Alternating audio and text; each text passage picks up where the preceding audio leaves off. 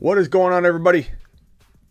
My name is Smitty, and you are watching the Week 2 Waiver Wire Fantasy Football Show. And we're going to break down the names you see on screen here, talk about some other names, uh, especially the guys in this list, who might crack your waiver wire um, top adds for Week 2, who to grab. We still got the Monday night game to go, so we might have um, more names to, to pop onto this list. But I will be breaking this all down and more. And um, definitely need your comments. I want to know who's available in your league, what dilemmas you might be facing, and we'll break it all down right now. The Fantasy Football Show Week 2 Waiver Wire live stream show begins now. This is the Fantasy Football Show with your host, Smitty.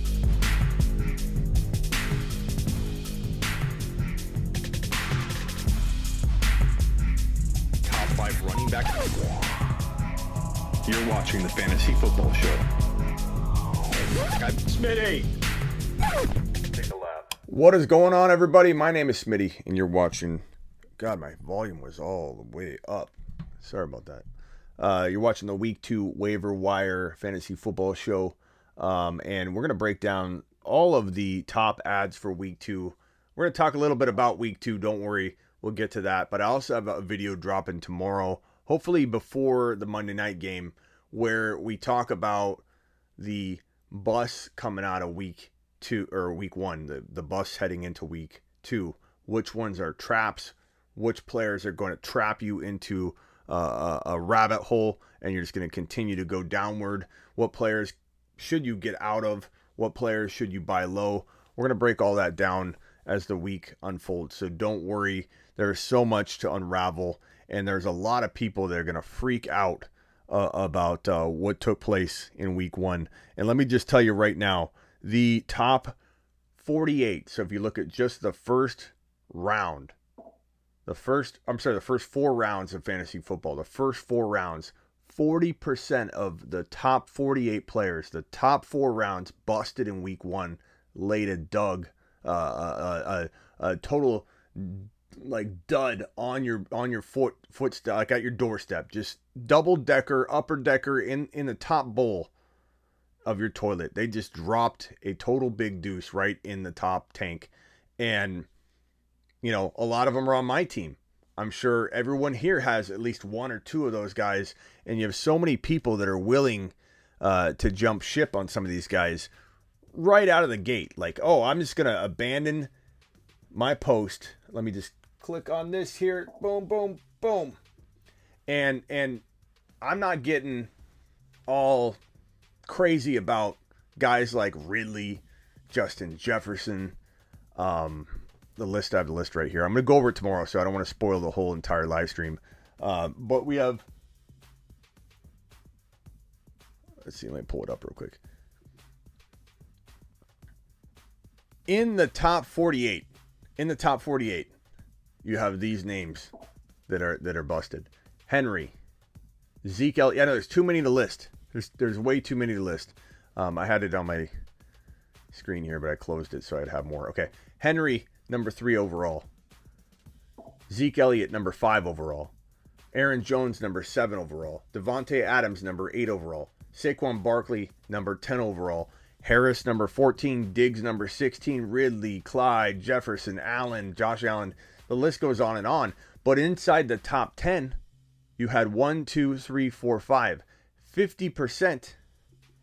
50% of the top 10 busted in week one. So before you say things like, can't believe I trusted Callaway, who was a very high risk, high reward player. We said that over and over and over. It's a high risk, high reward play.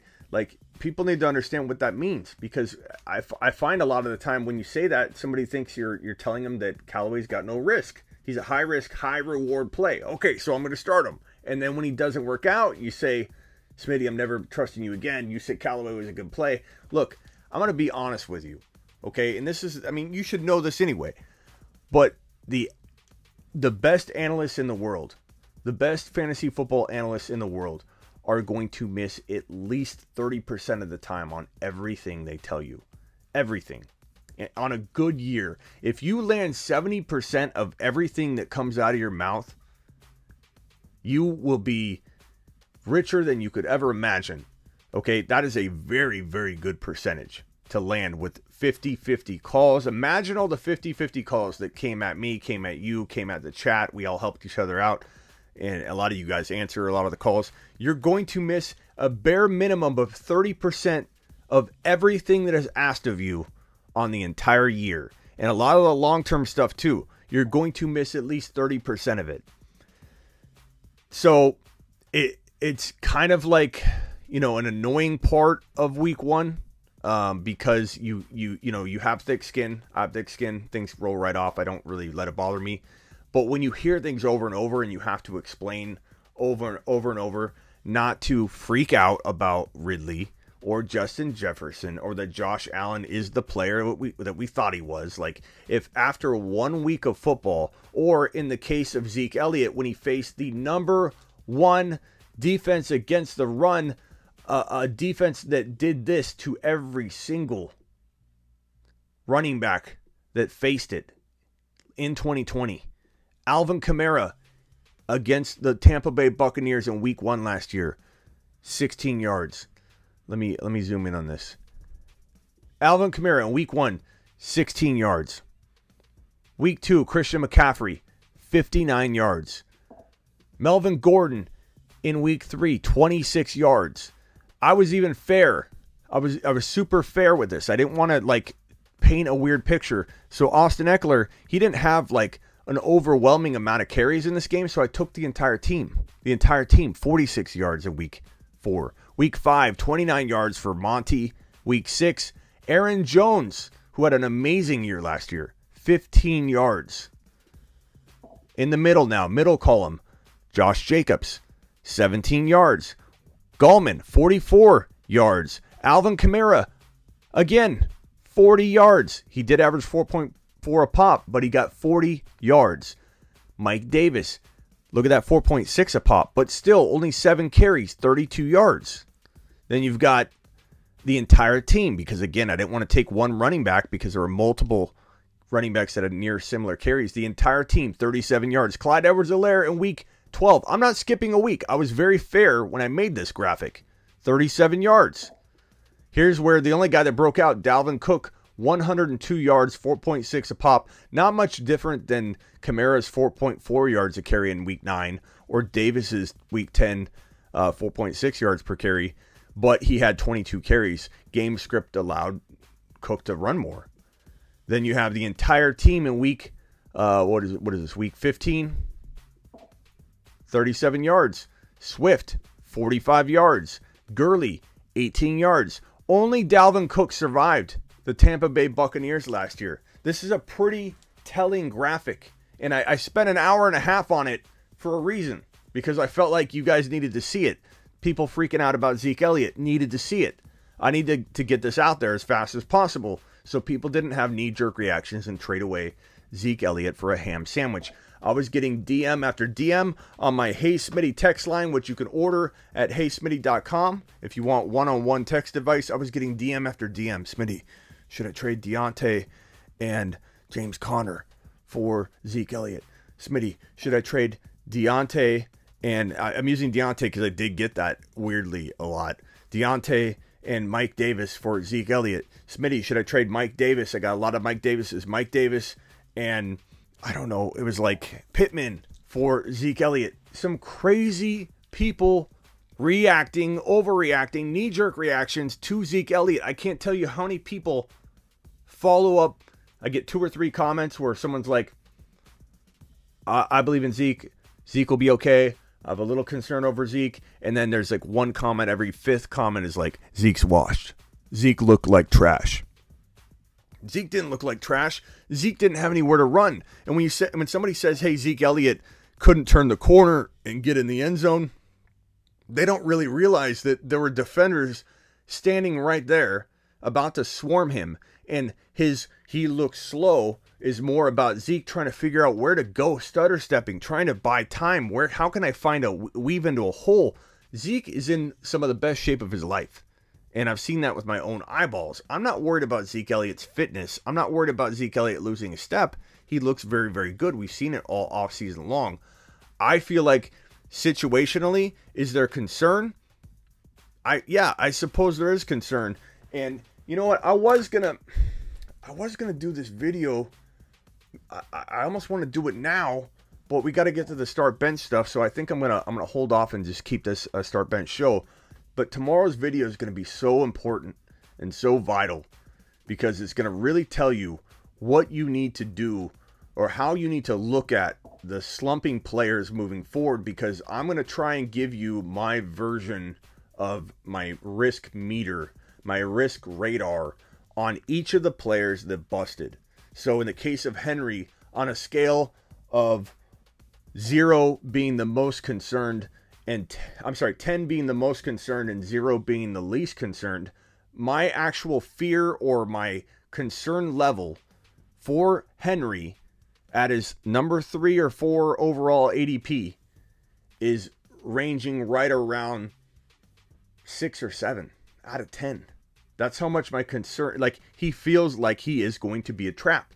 If you hang tight and hang out for the whole entire season, I feel like a little over 50% of me feels like it's going to be a trap and burn you. There's still the other side of that. Maybe he balls out in week two. Maybe we're overreacting like I'm telling Zeke owners they're overreacting. There's a component there. I'm admitting the component there.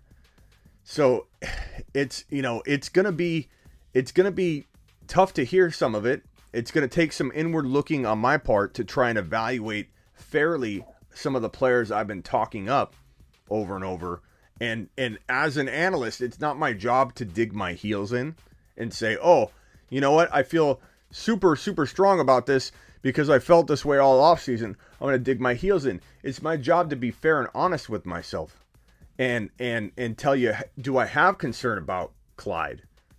I, I do a little bit. I don't i don't think he's to bust. I don't think he's to bust from his 18 to 25 overall adp we're protected pretty good into that 18 to 25 overall ADP. He did catch three passes for 29 yards. He was used in the passing game. It was an odd game. We can't use excuses over and over and over for Clyde. We can't say he was game scripted out. This will be different.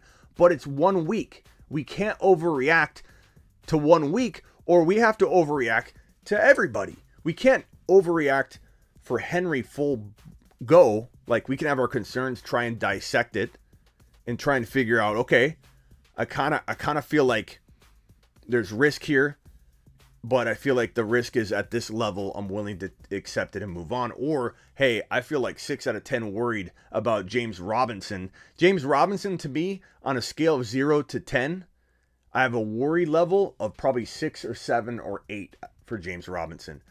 A lot of components involved as to why Urban Meyer. Urban Meyer doesn't know what he's doing at the at the NFL level. Urban Meyer is going to create a reset year for Trevor Lawrence if things don't change really quickly. I'll be open minded, just like I'm open minded about Zeke, not freaking out about Zeke, not freaking out about Callaway, not freaking out about other guys that I feel still have upside to do well. I still have hope for those situations. Therefore, I still have to give some fairness to Urban Meyer and the Jaguars that they can turn it around. But my level of how concerned I am I'm going to throw that out there. So my level of concern for J Rob is six or seven out of 10. And I think that Trevor Lawrence, although he did have some decent stats at the end of the day, it looked like this is this could be a reset year. This could be a reset year. Aiyuk, my level of concern for Aiyuk, given the drops in the preseason, coupled with this injury, coupled with the usage and the way the Niners handled it, like if he's hurt, why is he out there? Why is he out there? Aiyuk, my level of concern at his ADP, six or seven out of ten. And so we'll get into that on the episode that will drop tomorrow, I believe before uh, before kickoff of the Monday night game. Aaron Jones, my level of concern is about five or six, maybe out of ten. It's not low. It's not. It's not the highest. It's not like Henry's, but but it's it's middle range area. And the reason for that is Aaron Jones. Aaron Jones is very touchdown dependent. Aaron Jones requires the touchdowns. He doesn't get the the rushing yards. And if there's struggle in the offense, which is the concern, right? A Rod did bad. I think A Rod bounces back. My level of concern for A Rod probably in the two range, not high, not high. Uh, he's rusty. He didn't have a lot of time to prepare. I think it's rust. He comes in and looks amazing in these situations the next week. But if there is some deficiencies going on, if the offense is not super and ultra efficient, if it can't get in the red zone as frequently as it as it could in the past, Aaron Jones has susceptibility to fall off a lot if the touchdown volume isn't there. Is AJ Dillon going to get the touchdown volume? How many carries did AJ Dillon have? Let's pull up the Green Bay game and see because I don't, I don't off the top of my head I don't have it. But AJ Dillon is a concern at some point he's going to potentially vulture some of those touchdowns. He averaged 4.8 a carry, only got four carries, but 19 yards.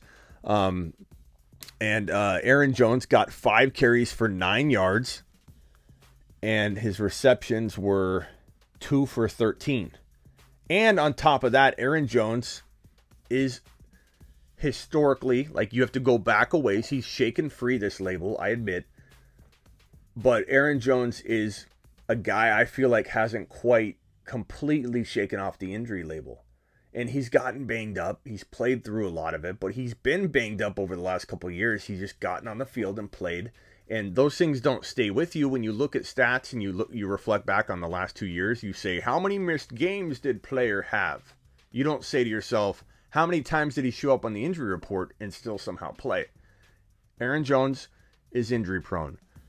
Aaron Jones has recently shaken free of that and managed to play games. He has missed time, not a lot, but he still feels, in my opinion, capable of being a little more injury prone than the average running back in the NFL.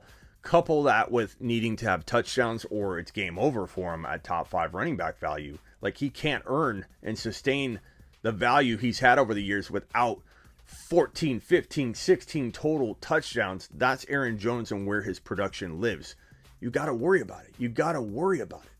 It's it's a concern. So that's tomorrow.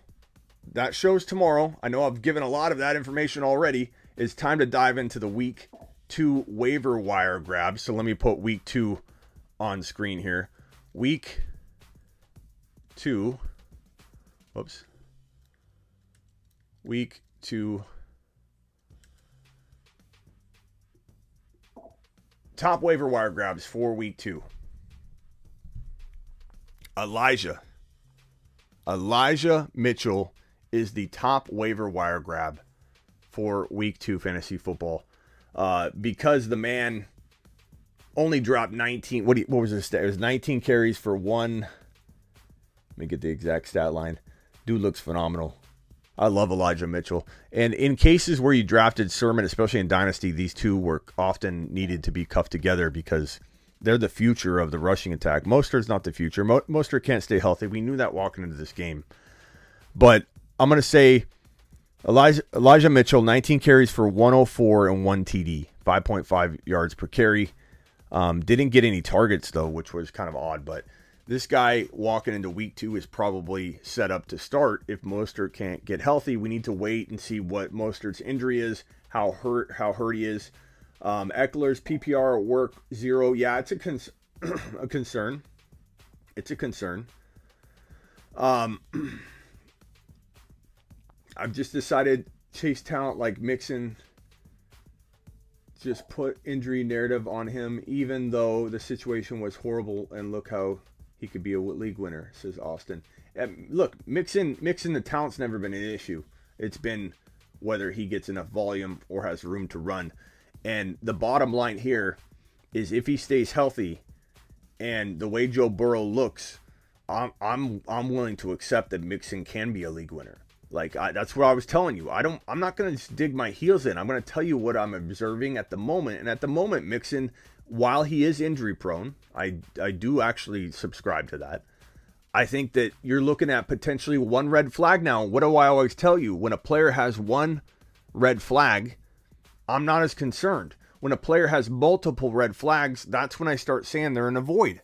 That's when a guy like Akers is in a void. That's when you say a guy like Barkley's in a void. There's multiple red flags. Offense, Barkley's coming back from injury. He's not ready. Worry about uh, uh, the ability for him to stay healthy and not compensate and cause other injuries like Achilles. Barkley's very susceptible to a hamstring tear or a big injury, an Achilles injury, and a re-tear of an ACL or the other ACL.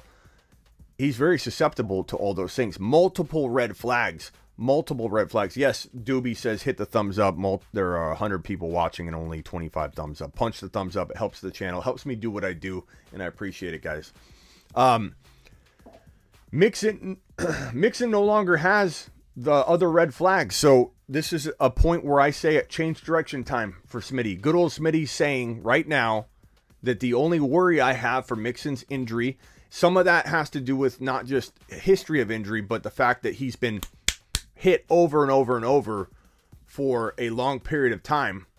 You know, eight man front, eight man front. If pe- people remember Gurley's breakout year, the year prior to that, he actually had a really bad year because the year prior to that, he actually was hitting the line over and over and over, eight man front after eight man front, and it hurt him the next season. It, it made him break down very easily and he struggled. That's what my concern is for Mixon, but it's my only concern because Joe Burrow looks freaking phenomenal. Ja'Marr Chase, whatever he was struggling with, guess what? He's no longer struggling with it any longer. Joe Burrow looks phenomenal. Ja'Marr Chase looks phenomenal. T. Higgins is not hurt. He was dehydrated, thank God. This offense looks good. And and there was I've gone on live streams before and people asked me months ago, uh, Smitty, give us a crazy bold Vegas call. Like a record, a win the division. Give me something insane that I can land. Something something really hard to predict and something that's not not a good odds to happen and I went into this betting room, this room full of people that were asking uh, for this information, and there was I don't know like twenty or thirty people in there. They thought I was insane. They thought I was crazy, and it still sounds bold and crazy. But I said, "What are the odds?" Like, because I didn't know the actual odd lines of it. I'm busy doing my football stuff. I said, "What are the odds in Vegas right now for the Bengals to win the division?" And they all started chuckling. they said uh, you know, uh, Pittsburgh, Ravens, Browns. Are you insane? What's this guy? Get this guy out of here. And then a couple of the guys were, no, no, no, no. We we trust Smitty. Smitty brings some good stuff. What are the? I said, what are the? What's the line or what are the odds? I think it was like thirty six hundred dollars or something higher than that for a twenty dollar bet. And and again, it's not it's not an easy thing to land. It's not something that right now looks really feasible. Joe Burrow, this Bengal offense looks so good. It wouldn't shock me if they were a 10 11 win team. And again, they're a lot this division's tough. It's not like they it's not like they're gonna probably pick off every one of them, but wouldn't shock me at all if the Bengals were not third, but maybe even the second best team in the division record wise come end of season. This is how good the Bengals can be if Joe Burrow's healthy, if Higgins is healthy, which he was dehydrated, not hurt. He got carted off, I believe. We thought he was hurt, but he's not. He's dehydrated. Thank God. Ja'Marr Chase looking phenomenal. Which one do you do you contain or try to from a defensive perspective? Ja'Marr Chase, T. Higgins. I absolutely love Joe Burrow. My point being, circling back, Mixon only has one red flag now, and I'm willing to admit that. His red flag is worrying about injury, not situation. He should he should see plenty of room to run now. He won't be facing eight man front after eight man front anymore. The only obstacle Mixon has, which still concerns me a significant amount, but it's one red flag: injury. Mixon could be a league winner. Mixon could be a league winner. That's what my vow I vow to you guys is I, I I don't dig my heels and you may think I do because I still like Clyde. I still really do like Clyde. It's not because I'm digging my heels in. I really do think Callaway can be something. And if not, what was the plan? What was the plan that I laid out for everybody in regards to Callaway? Callaway, cuff him to MT. You can draft Callaway ahead of MT. You can cuff MT together. You have a very very crafty wide receiver three. There's there's there's value baked in and risk baked into a lot of these things. I don't feel bad at all about Callaway not doing well in week one. I feel bad for our teams. I feel bad for anybody that sat him. He was high risk and high reward for uh, sat somebody else for him and that player went off. Of course, I feel bad for for those situations, but he was a very high risk play. He was facing very very tough coverage, but he he ultimately led to that team balling out because he's such a, a, a guy to focus on. And many won't agree. A lot of people say a lot of people say based on a stat line, he's trash. He's garbage because he didn't do anything. They don't actually say, so when they look at Zeke Elliott, they say Zeke Elliott's trash. He looked bad. He didn't look bad. Zeke Elliott had no room to run.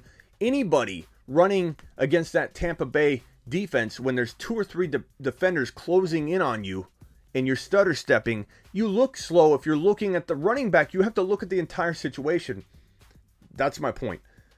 Elijah Mitchell back on back on point. I've been talking forever. My throat's dry. I've been live all day. I don't say panic on CEH. I think CEH is about a two or a three out of ten, out of ten for a risk level or concern level for me. I think James Robinson is around a six or a seven. I think James Robinson is time to panic. It is time to panic bad. Um, Montgomery looks so good, says Master Yoda. I agree with that, my man. He looks fantastic. Uh, no, I'm not panicking on CEH. I think he did relatively okay. He didn't have like the worst game of his life. He was game scripted kind of out again, which was a little bit of a concern. Definitely has to be a worry. That's why he's not a zero out of 10 on the panic scale for me. He's more like a two or a three, and that's because of consistency. Um, Rubio says, uh, CEH for Mitchell straight up okay. He's frustrating. No, you cannot trade Clyde Edwards Helaire after week one when he was drafted in the top 18 to 24 overall for Elijah Mitchell. I'm not saying don't get Elijah Mitchell. I'm not saying don't get Mitchell and a and a and a baller, two guys for one Clyde. I'm not saying don't sell high on Clyde. I like selling high on anybody. You can sell high on AB. There's nothing wrong selling high on AB or Kyler or Thielen or anybody if you're selling high for a reason. Selling high doesn't mean you don't believe in the player. Sometimes your roster construction and the team you're looking at is injury riddled. Sometimes you, you lost J.K. Dobbins, you lost ETN, you have somebody that you don't think is going to bounce back. You try to go cheap running back two, but you picked the wrong guys. The draft fell horribly for you. You walked into week one with problems. It wasn't walking out of week one. Those are the scenarios where it is wise to look at your best players when they're at their peak can I, in a sell high situation only, you're not selling Kyler.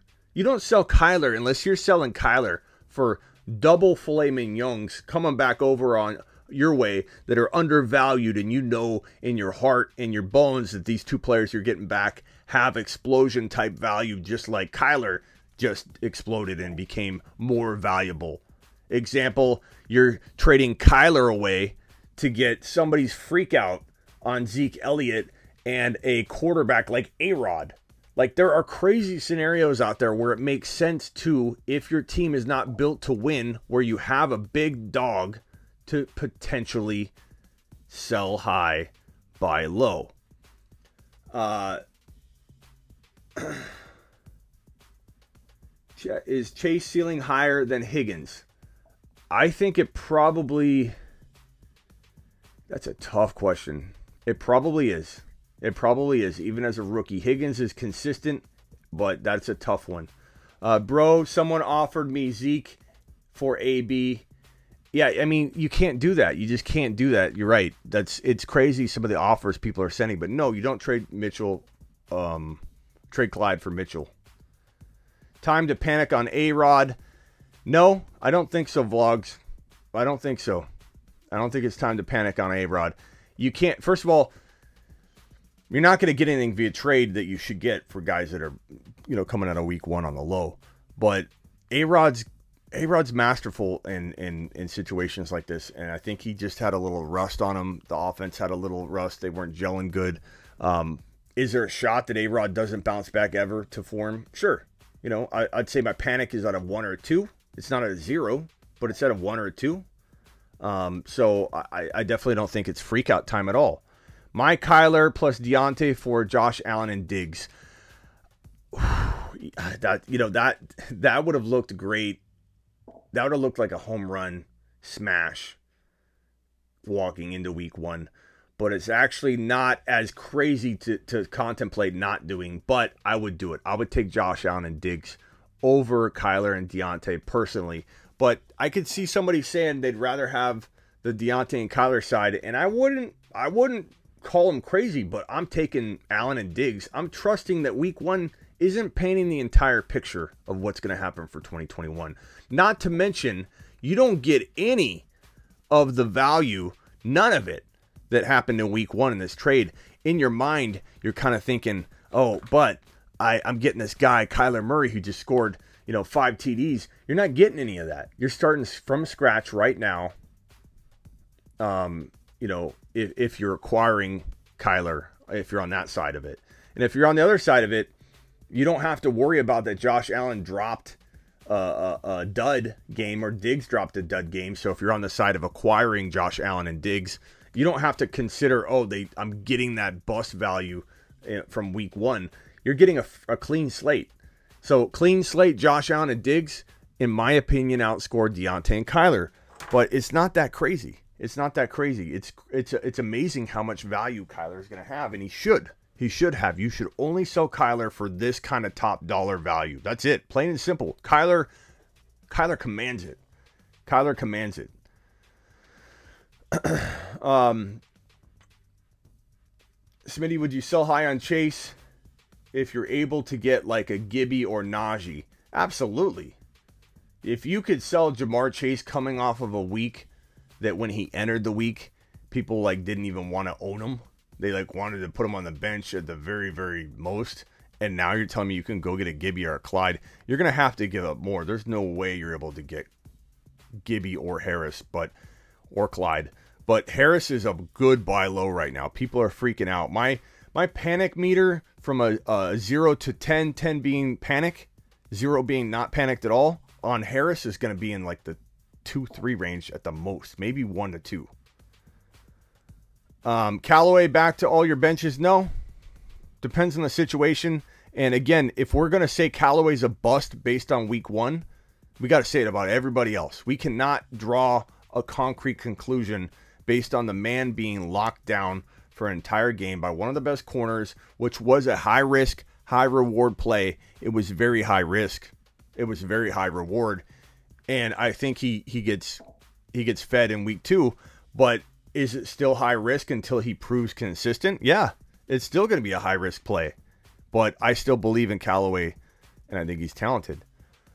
Um, I agree with Smitty. Henry was a huge fade for me last year. It was the, yeah he like he had, he came out of an ideal situation, and this is a new offense in a way. You know, c- coaching, um, the the entire dynamic of it is different. You've got Julio coming in and adding. It's kind of like when you add like uh, a bunch of big names to a super team in basketball, and you get this amazing top five starting lineup, and it doesn't gel. And you're like, how the heck is this team not blowing teams out of the water? How does a team like with uh, Giannis on it do better than this super team? And it's because just adding Julio doesn't 100% fit. It doesn't mean it's going to gel, and it could affect AJ Brown. And in fact, I probably would sell high on AJ Brown if you can, because I still worry about how this whole team's going to function and and what happens with the target share in a new environment in a less efficient offense. It's different. You can't just say Jonnu's gone, Corey Davis is gone. Here's a hundred and whatever amount of targets, whatever that total was, hundred and something targets and I, I know that like AJ Brown's gonna have some. Here you go, AJ, and here's the other share going over to Julio. It doesn't work like that. Not when you have a different like coaching system. You add Julio and you take away players. You don't know what you have. You can't translate one volume situation to another. And so bottom line is we don't know what we're looking at in we in, in 2021 with this Titans offense. And the Cardinals just exposed it. The Cardinals defense. My Cardinals look fantastic on defense. This is a this is one of the top this could be a top five defense in 2021. This Cardinal defense. I, I'm I'm I'm just blown away by the way the Cards played in week one. They look phenomenal. They look hard they look hardcore. This team is is legit. My worry meter on Aiyuk, I think I said a five or a six or a seven. I don't even remember what number I gave, but it's it's pretty high. Drops in the preseason. Usage is weird. Played hurt. Is he hurt? Will he get healthy? Why is he playing hurt? I'm staying away from that situation. Gaskin and Chase for Gibby. Smitty, you just got an offer. Give, give me Gibby. I, I rather have Gibby. I'm not freaking out after week one. I would have said Gibby by a mile heading into week one. I'm not going to change, you know, based on that, based on one week. Smitty, you should create a video with the list of all your sell highs and buy lows. Of course, that's coming, Scott. What do I look like, pal? Of course, you're going to get that. That video is coming tomorrow night. We're wait right when the you know the the probably before the Monday night game. You're going to see the sell high video sell high video. Smitty, should I create a video or should you create? Oh, hold on to Hardman and Sermon. Scott, I mean, you got to, not Hardman. I don't care about Hardman, but I would hold on to Sermon. I wouldn't cut Sermon yet. But Mitchell has more upside at this point. We just got to wait and see. Sermon's, Sermon was a third round pick. They're not going to discard him, but there's a reason he didn't play. He was a healthy scratch because, uh, from what I'm hearing, he's in the doghouse. So Sermon Sermon's a a risky hold in like a small league, but in a, a larger league, I mean, you got to hold him. You got to hold him. But but I think Mitchell, like if you had a if it was a scenario where you had to drop Sermon, you had no other drop to pick up Mitchell, I probably would take Mitchell because he right now he's a hundred yard rusher in the NFL. Um, yeah, Aiyuk you can't drop. You can't drop Aiyuk. That would be a, a horrible move yeah, we do have to see how it plays out. We we, we can't we can't be making knee jerk reactions, guys, with guys we drafted really really high. We have to wait and see. You cannot have these knee jerk reactions, um, or you're going to be in trouble. So Elijah Mitchell, the number one pickup of Week One, I think he's got. You know, he's a starting running back right now. Currently, Mostert's hurt. I don't think Mostert will be healthy for week two, but we have to wait and see on that too we could have news that he's going to play. Things can unfold very quickly, very differently than we expect coming out of a speculative type news cycle that's coming out of week one. Like we're, we're hearing a lot of speculation. We don't know what's going on. Mostert could be out long, a long time, or a short time, or no time. But for right now, my educated guess is that Elijah, Elijah Mitchell is probably starting week two, and he delivered. And Shanahan likes to ride the hot hand, and he's the hot hand, and he just delivered. He just executed. Shanny trusts him. And if there's any question around the running back situation, Mostert healthy, guess what? You can't hear the music?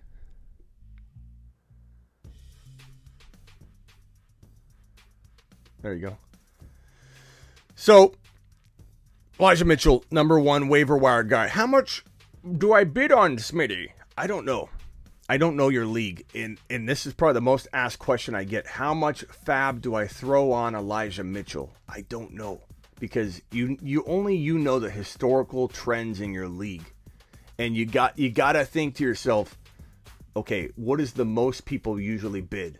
Because I don't have that information. I could tell you drop all one hundred dollars of one hundred on them, and I, in some scenarios I would do that. Some scenarios I would do that. It depends on the historical ways of my league.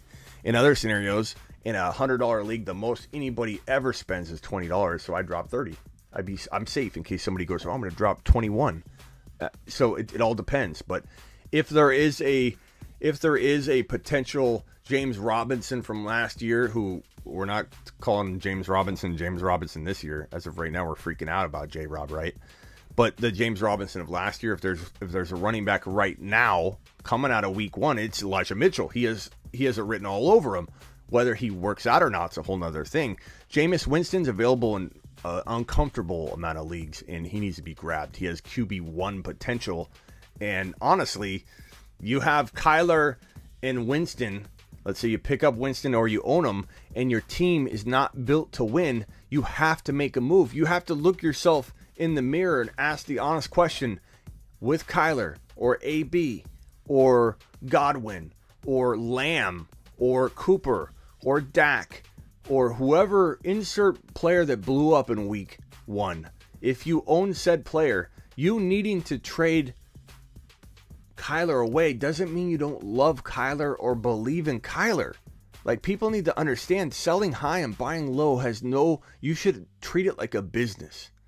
And if you can trade Kyler for a running back that you shouldn't even sniff using the third or fourth round value or fourth or fifth round value you spent on Kyler, and you have a Burrow sitting on your bench, or you have Jameis Winston and you need something, you need something. You got you got to look at what trade options these guys can get you. Plain and simple.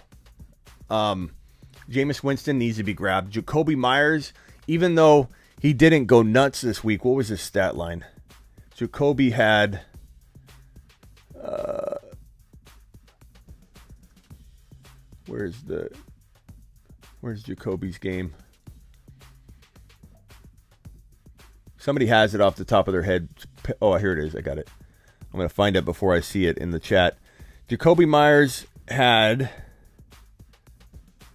Mac Jones, first of all, was 29 for 39, 281 and one TD. He looked pretty good. At times, he looked good. James White, six for 49, by the way, four for 12. And I have James White listed here. Um, James White needs to be grabbed potentially in a lot of leagues. I'm using this for light, that's why I keep resetting it.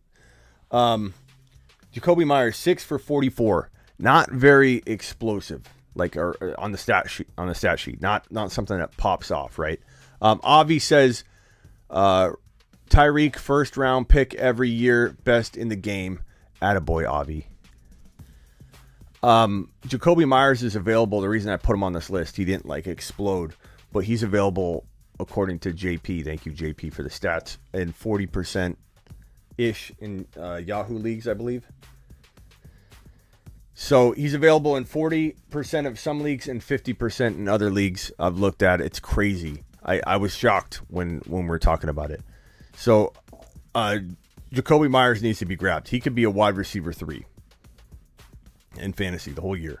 And, and I think that this game right here is a down game for Jakobi. I think he could be a 70 and a touchdown type of guy on the semi regular. Thank you, Avi.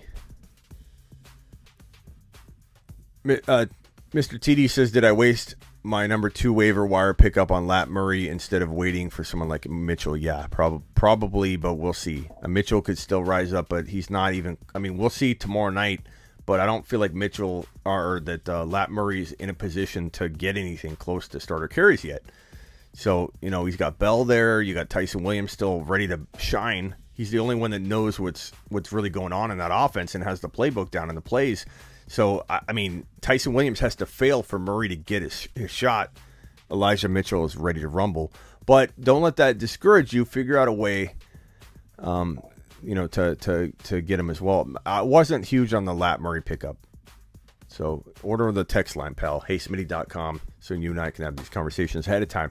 Waddle looks pretty good. Waddle looks good. J Rob and AB for Gibby.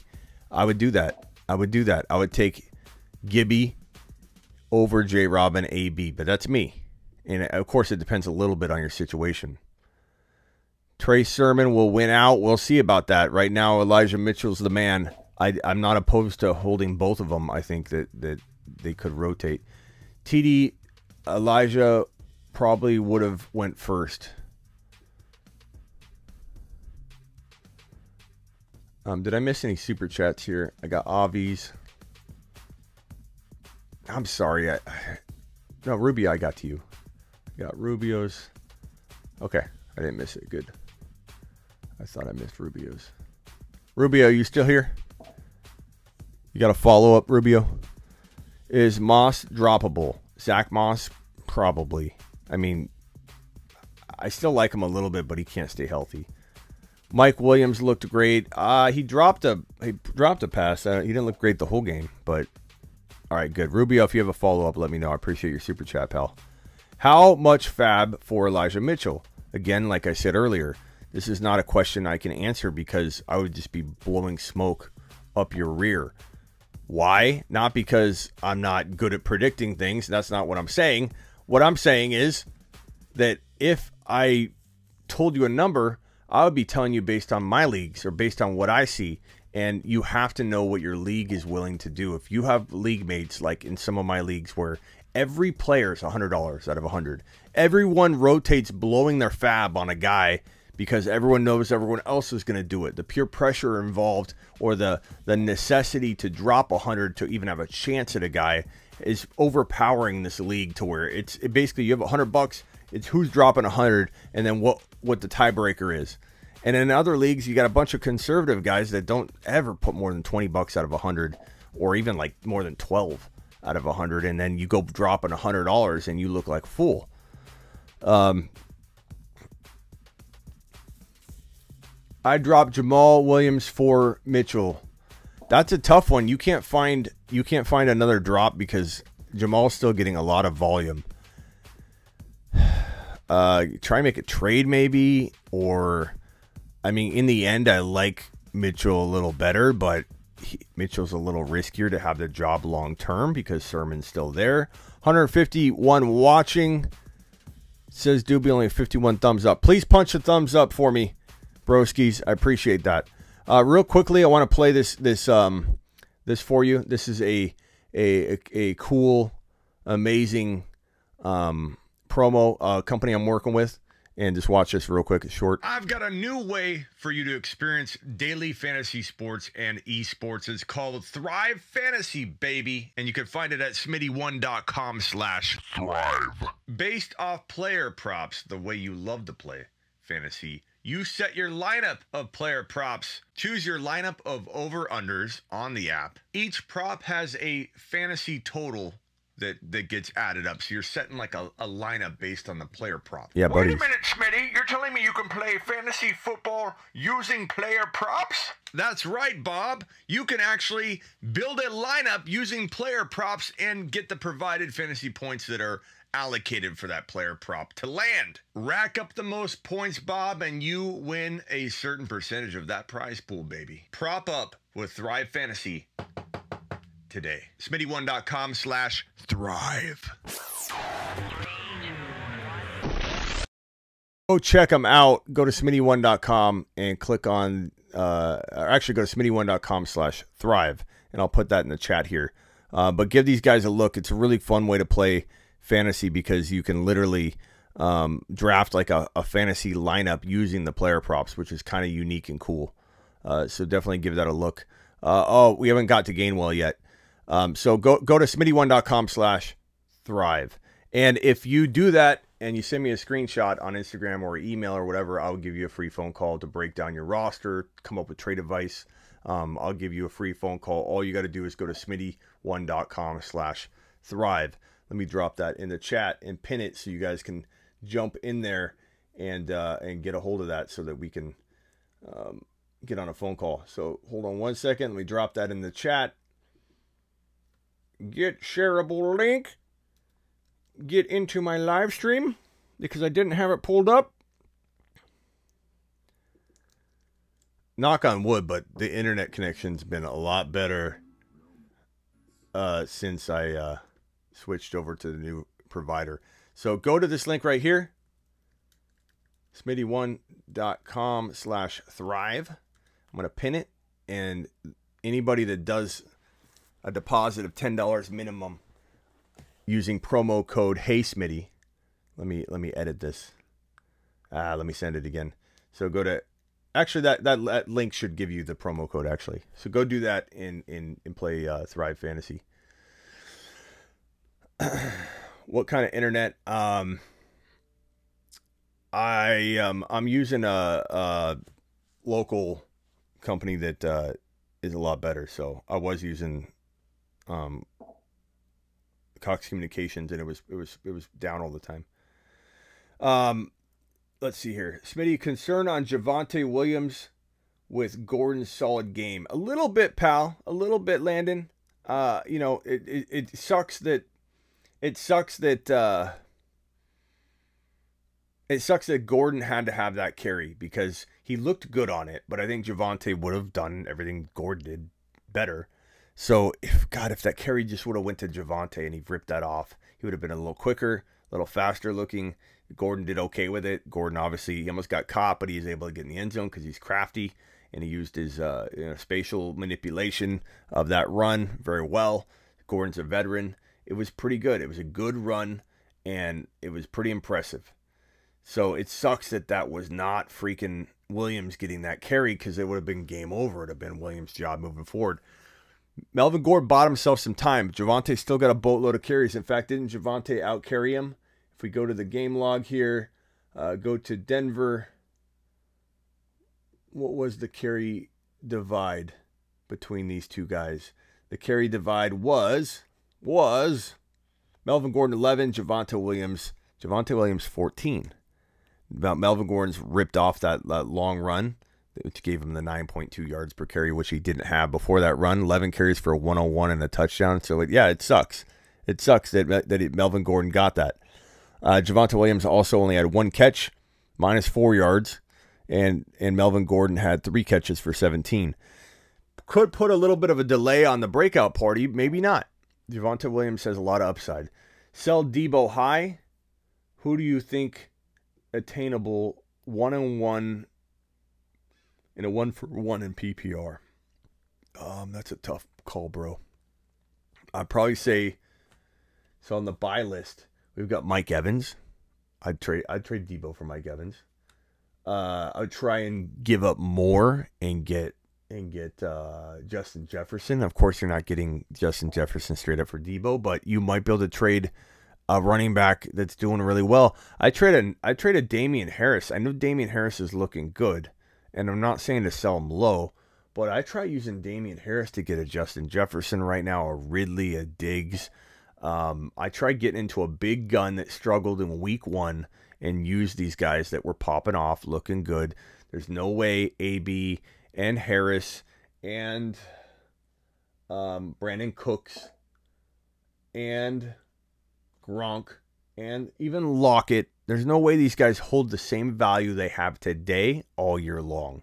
And and people are so upset about not having Lockett and saying I kind of liked him. The the recency bias of things and the fact that people have that suggestive mentality, like I I think I liked Lockett. I almost drafted Lockett. We all almost drafted Lockett.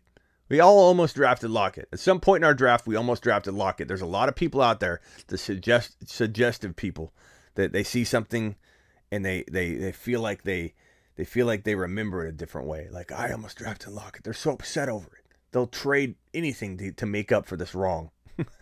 and and like uh, I'd say like uh, let's see. I'm looking at the board that I wrote up all the all the sell highs. Um, let me let me let me put the this on screen here. This is the the list.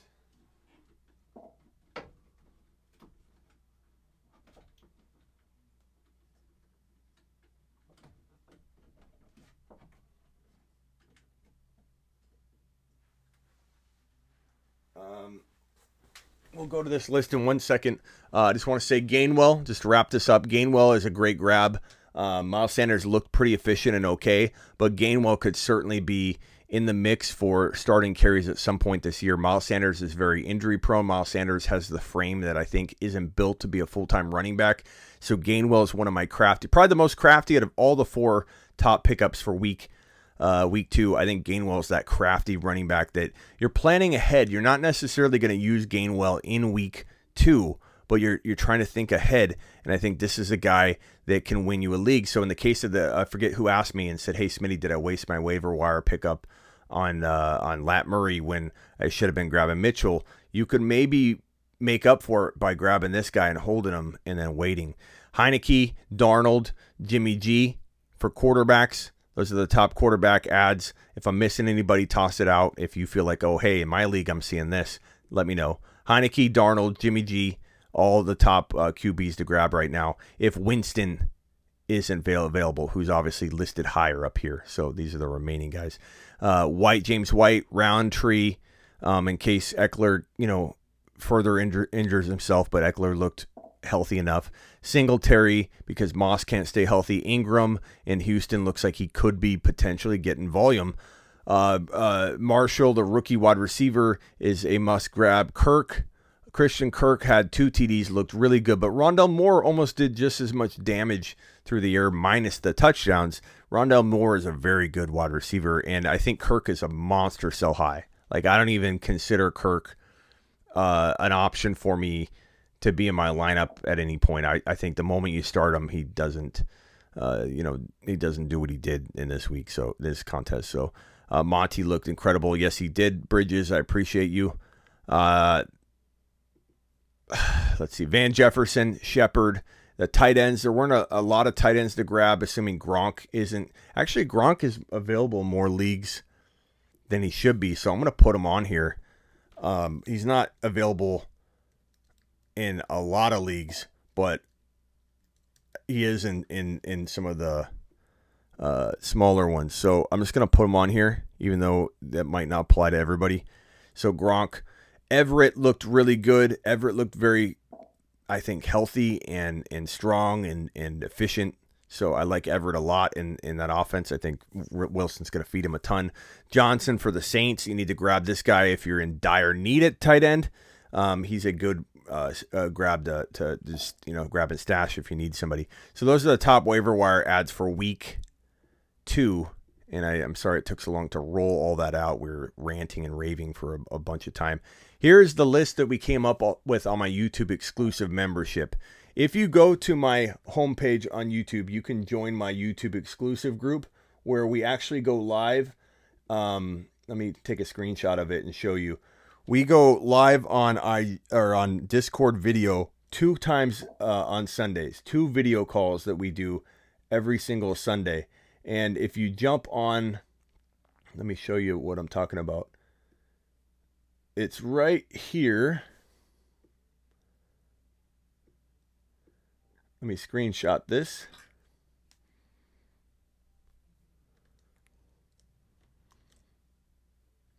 I didn't I didn't grab it. Let me screenshot this and I'll put it on screen here for you. Come on.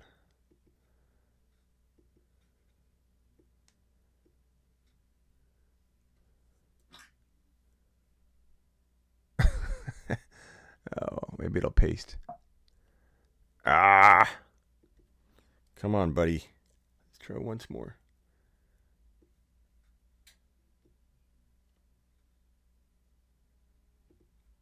Right here. There we go. Okay, so if you go to my youtube.com slash the fantasy football show, you'll see this homepage. This is my homepage to my YouTube channel. Um, when you get to my homepage of my YouTube channel, you will notice there is a join button. This blue join button, if you click it, you can join my YouTube exclusive group and we go live on a video. Think of it like a Zoom call two times every Sunday. So it's a big like video call and you jump in. You can turn your mic off, you can turn your camera off. You don't have to speak. You can just chat if you want, or you can be a part of the video call experience. But we literally just click that join button on my YouTube channel, and you can cancel anytime. We did this. We sat up here. Let me let me let me move the. Let me change the mic. Can you guys hear me okay? Is that too loud? Let me lower the volume on that. It's a little loud. Test, test, test, test. Okay. So we just came over on this marker board and we started writing and doing all the the add drops and um, we did the add list over here. We did the buy list here and we started constructing this. We go live at halftime of the morning games and we go live at halftime of the Thursday night game. And when we go live, we talk about who do we sell, who do we buy. And when we go live at the halftime of the morning games, we don't have a ton of information yet, but we have a little like, you know, insight as to what might be unfolding for the week. So when we started out, we had like half of these names on here because we're like, oh, first half, we know what's going on. Then as the second half unfolded, we all watched, you know, separately the the afternoon games. We came back on Sunday night, halftime of the Sunday night game, added to the list. We we we eliminated a couple people that didn't do well in the first half that we thought were going to be good buy lows, but then DK caught a touchdown pass. DK no longer was a buy low. Of the list of the buy low list, Josh Allen and Diggs, in my opinion, are the two safest. Harris uh, or Jefferson next. Jefferson, Diggs, and Allen are probably my three safest buy lows. I feel like you're buying low at those values that you could buy low at. Very, very little risk, if not zero risk in my mind. I think Zeke Elliott has a, a risk of the two, three, maybe four, but probably two or three out of 10 in, in terms of risk for me. I really think this is a great buy low. I think Harris is also a two or a three on the risk scale. scale. I'm fine buying him low. Um, Aiyuk, no longer. That was a name that we threw up early in the morning because we didn't know what was going on. Already, I'm crossing him off the list. Aaron Jones could potentially be a buy low, but I'm worried about him. D Adams, I'm sorry. D Adams is also like a zero risk. I, I forgot he was right there. Adams, I don't want to I don't want to scratch him off. I'm going to do a dotted line because I'm I'm more worried now than I was in the morning game little video uh, conference call we did. Uh, Pitts is a good buy low, but I won't circle him. Gaskin's a pretty good buy low. Clyde is a two, three, four, I suppose, risk. Gibby is a maybe a three or a two, maybe a, a risk of three out of ten. Ridley, pretty darn safe. I'd say like a risk of one, only because you worry about okay, there's the foot issue. Why was he non-existent in the game? But still a one. Like so, a risk of one out of ten. Risk of zero out of ten. So this is a one. One out of ten 0 out of 10, 0 out of 10, 0 out of 10. I don't know, 0 out of 10. Like Adams, Allen, Diggs, Jefferson, 0. Ridley, 1. Harris, maybe a 2 out of 10 to 3. Zeke, 2 out of 3 out of uh, 2 to 3 out of 10. Sell list. Everybody with a check means that I believe in them. I don't want you to sell low. I don't want you to sell medium. I don't want you to sell moderately high. I'm telling you, only sell them if you're getting top dollar and your team needs it. Again, Kyler Murray. I even put two check marks next to Kyler Murray because I don't want anybody in the back to misconstrue what I'm saying. Let's put a third check mark.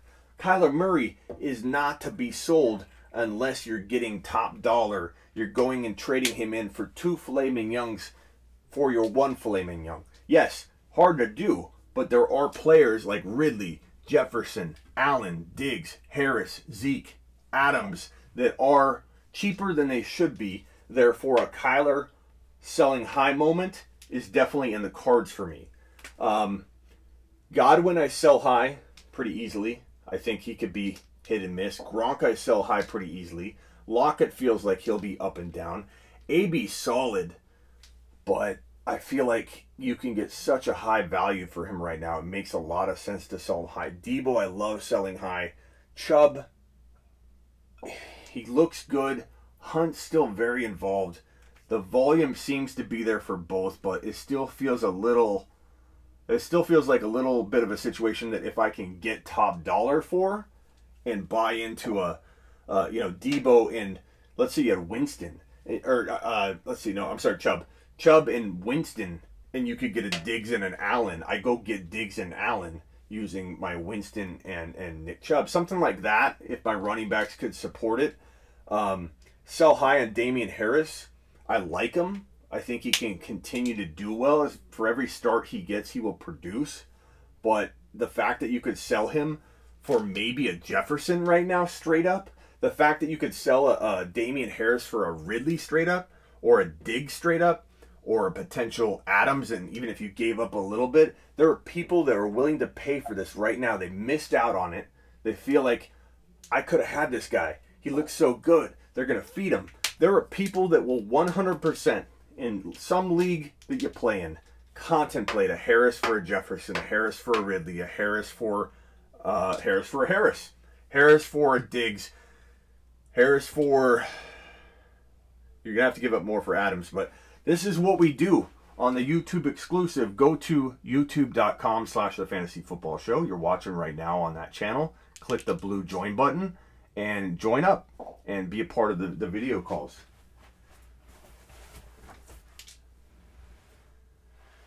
Okay. Back to reality here.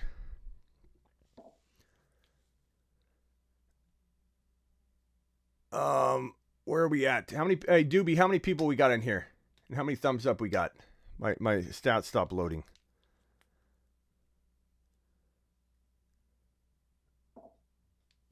Let me see. We have 137 still in here, I think. 73 thumbs up. Appreciate the thumbs up, everybody. That's going to do it for today's show. I appreciate all the super chats. Let me see if I missed any. I did. So let me get to those before I leave. I'm sorry. I was over on the marker board and I didn't see your super chat come flying in. Um, Avi, I appreciate you again. Thank you for the super chat. Uh, who else super chatted today? I'm going to get to your your question here, uh, Keats. One second. Rubio, appreciate you, Rubio. Thank you guys for dropping those super chats. I appreciate you very, very much. You help the show do what the show does. I like the setup, Smitty. That's all he's. I put him on hold to read that. I'm sorry, Keats. I should have seen that right away. Um, 76. Thank you, Doobie. Doobie's the bouncer here, and Doobie and and Terry Roberts. They are the two bouncers in in the room. They're trying to get everybody to, to hit the thumbs up. Terry Roberts, are you here? Thanks for the stream, Smitty. Thank you, Bach. Appreciate you. Um. Hey Smitty, what do you do with Gesicki? Should I pick up Hooper or Higbee? I like Higbee the most out of those. Um, what else do what I miss? I drafted Kyler. Attaboy. Congratulations.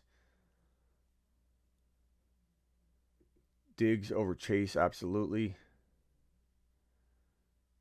Hey, Smitty, talk about Ridley or Gesicki. I like Ridley a lot. He's a buy low. I talked about him over there on the marker board. Um, I, I really think Ridley's a, a one out of ten risk at this point. Like I, I'm only worried about the foot maybe and why he vanished and you know the offense maybe be less efficient or something. Is it changed? Is it going to recover? Is Pitts going to be there to to help uh, uh, create uh, less defensive attention? Um, so you know zero to one out of ten risk for Ridley. I'm buying Ridley pretty much everywhere I can. How do you feel about Ridley? I got that question. Okay, I think I'm I think I'm caught up. Tonyan droppable? No. Tonyan's Tonyan can still have a really good year. Depends on who you can pick up though, pal. Smitty sell Ja'Marr Chase. It depends what you can get. You can go after a, a Justin Jefferson. Apparently, a few people have come to me with that offer. Like they're giving up a little bit more, and they're getting Justin Jefferson using Ja'Marr Chase and whatever. Um, definitely, definitely, you know, uh, DeVonta Smith and Ja'Marr Chase both could be top seven wide receivers of the future. You talk 49ers back backfield yet? Yes, we did rewatch the show. That's what the entire beginning was about. So go rewatch it. Um, I can't really repeat all that, but go check it out. Sell McLaurin. Uh, honestly, you're buying McLaurin. McLaurin didn't have a big day. He had a good catch and he had some decent stats, but you're not selling McLaurin high. No one's buying him high. You could you could buy him low. Um, last question: What is Corey Davis's value? That's a great sell high, and I probably should. I don't know if I had him over there, but he is definitely. I think I do have him on the corner.